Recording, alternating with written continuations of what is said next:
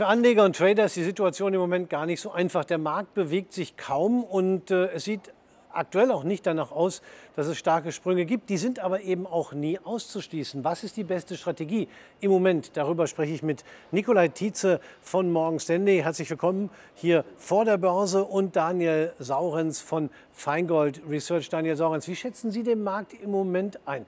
Ähm, man hat ja manchmal das Gefühl, es tut sich von Tag zu Tag weniger. Ähm, ist das, ist das äh, ökonomisch überhaupt berechtigt oder äh, weiß der Markt einfach nicht, wo er hin will? Wir haben diesen sprichwörtlichen Sägezahnmarkt, das heißt, der DAX in den letzten Monaten ja im Grunde in der tausend-Punkte-Range bis knapp an die sechzehntausend oder einmal kurz drüber geguckt und nach unten die fünfzehntausend und mal kurz drunter geguckt. Das hört sich nicht nach viel an, wir haben durchaus auch mal trotzdem Volatilität innerhalb der Handelstage, das ist nicht wegzustreiten.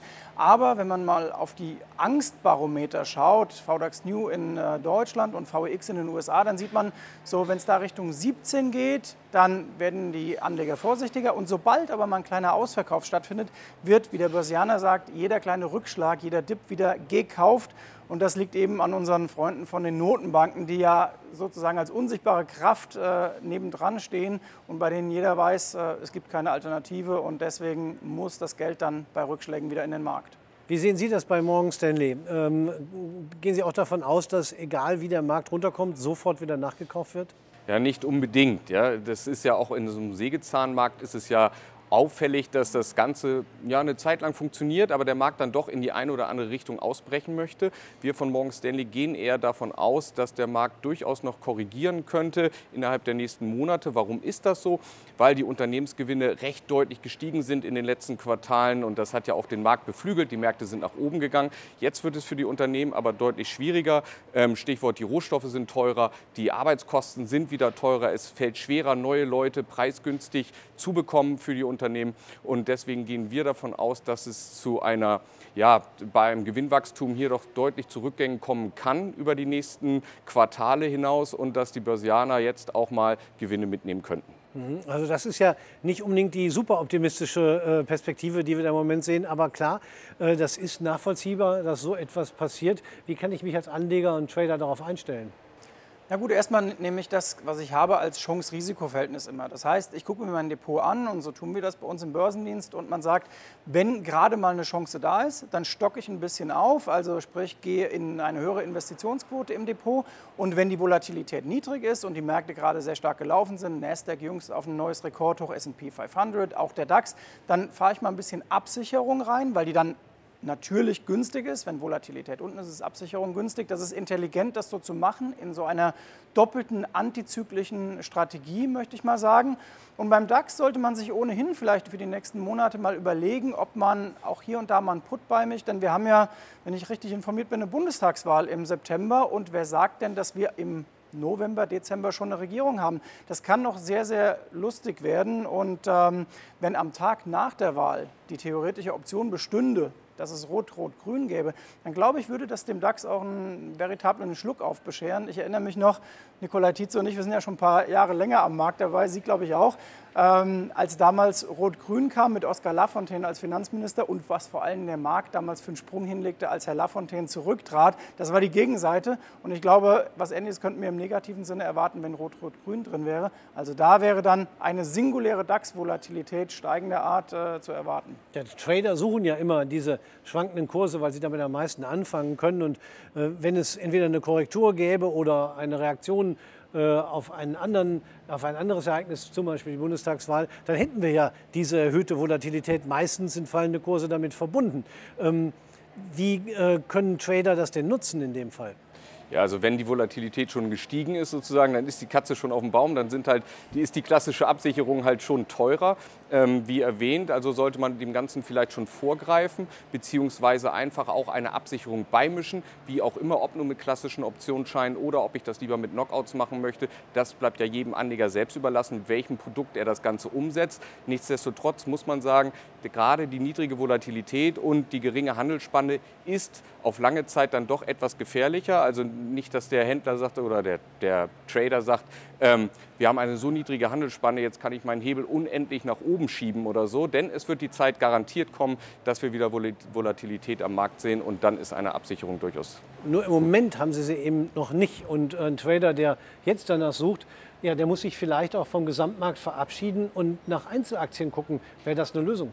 Genau, der Börsianer sagt, es gibt nicht die Volatilität, das wäre fast schon mal ein extra Thema, denn es gibt ja auch verschiedene ähm, Zeithorizonte bei Volatilität, das darf man nie vergessen. Aber bei den Einzelaktien, wenn man sich auch mal die Umsätze anguckt im deutschen Derivatemarkt, dann sieht man, Anleger lieben Volatilität. In dem letzten Monat war eigentlich Biontech und dann lange nichts und auf Platz drei der Umsätze im deutschen Derivatemarkt war schon die Moderna. Also da sieht man ganz klar, das sind alles hochvolatile Titel, bei denen ich als Anleger übrigens auch eine Menge draus ziehen kann. Ich kann mit Hebelpapieren agieren, Nicolai Tietze und Morgan Stanley haben ja da auch die, die passende Palette zu. Ich kann aber das Ganze auch mal übersetzen, sogar in Anlagezertifikate. Eine Biontech oder Moderna oder viele, viele andere, Nell im Wasserstoffbereich, geben auch die Chance, in einem Discounter oder Bonus extrem hohe Seitwärtsrenditen zu erzielen. Und das geht immer nur dann, wenn der Basiswert wirklich exorbitant hohe Volatilität präsentiert. Das haben wir in den letzten Jahren gesehen, beispielsweise bei Tesla. Da war sehr häufig auch das Alternativ Investment, also das Derivat zu nehmen, sehr viel sinnvoller auf eine gewisse Zeitspanne als die Aktie direkt zu nehmen. Und ähm, das sieht man momentan eben bei diesen sehr gehypten und viel diskutierten Aktien und die kommen im Moment aus dem Bereich Biotech, Impfstoffaktien, Wasserstoff und E-Mobilität.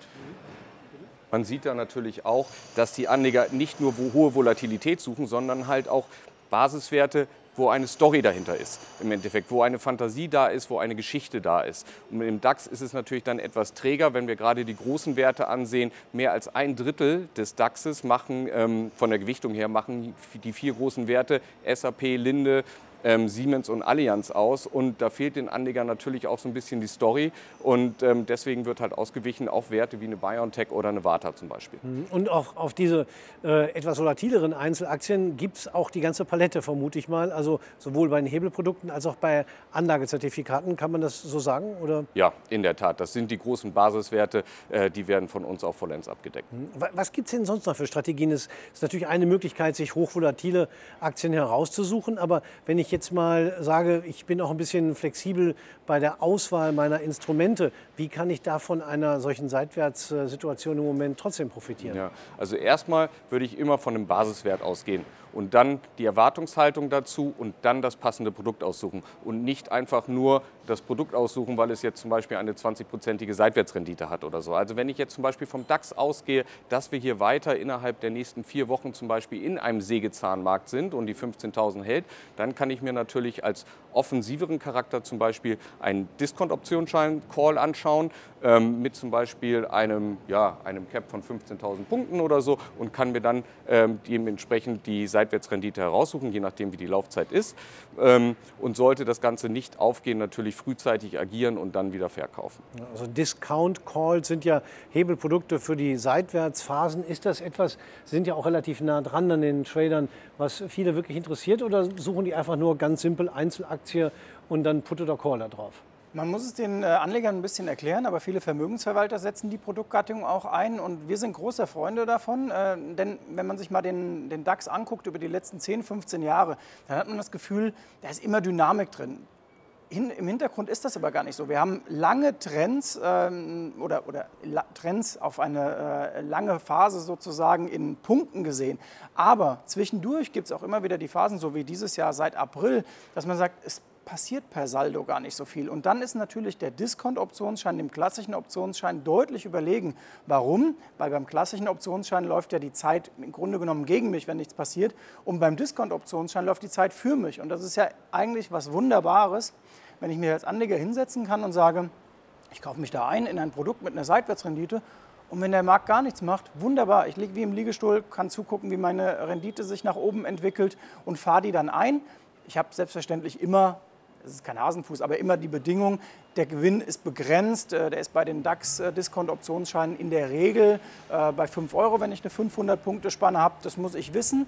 Aber da geht es wieder darum, Chance-Risiko und selber auch mal überlegen, Wenn ich jetzt einen klassischen Optionsschein nehme versus Discount-Optionsschein, was müsste denn mein Basiswert liefern, damit er dem Discount-Optionsschein überlegen ist? Und dann entscheidet man sich für Variante A oder Variante B und das hängt immer vom Basiswert ab. Das kann man nicht pauschal sagen, das eine oder das andere ist besser. Beide Produkte haben ihre Vorteile und das sollte man dann auch berücksichtigen. Ist vielleicht äh, auch beim Discount-Optionsschein äh, der Kapitaleinsatz geringer ähm, im Vergleich zum klassischen Optionsschein oder kann man das nicht sagen? Das kann man jetzt so nicht sagen, weil es natürlich auch immer auf die Perspektive des Anlegers drauf ankommt. Ja. Beides sind aber Hebelprodukte, das muss man wissen. Beide können auch zum Laufzeitende, wenn ich nicht aufpasse, verfallen, ja, und wertlos sein. Das muss der Anleger beachten. Das eine, der klassische Optionsschein, ist halt eher, wird eingesetzt als klassisches, ja, spekulatives Investment und der Discount-Optionsschein wird eher als defensive ähm, Variante gewählt.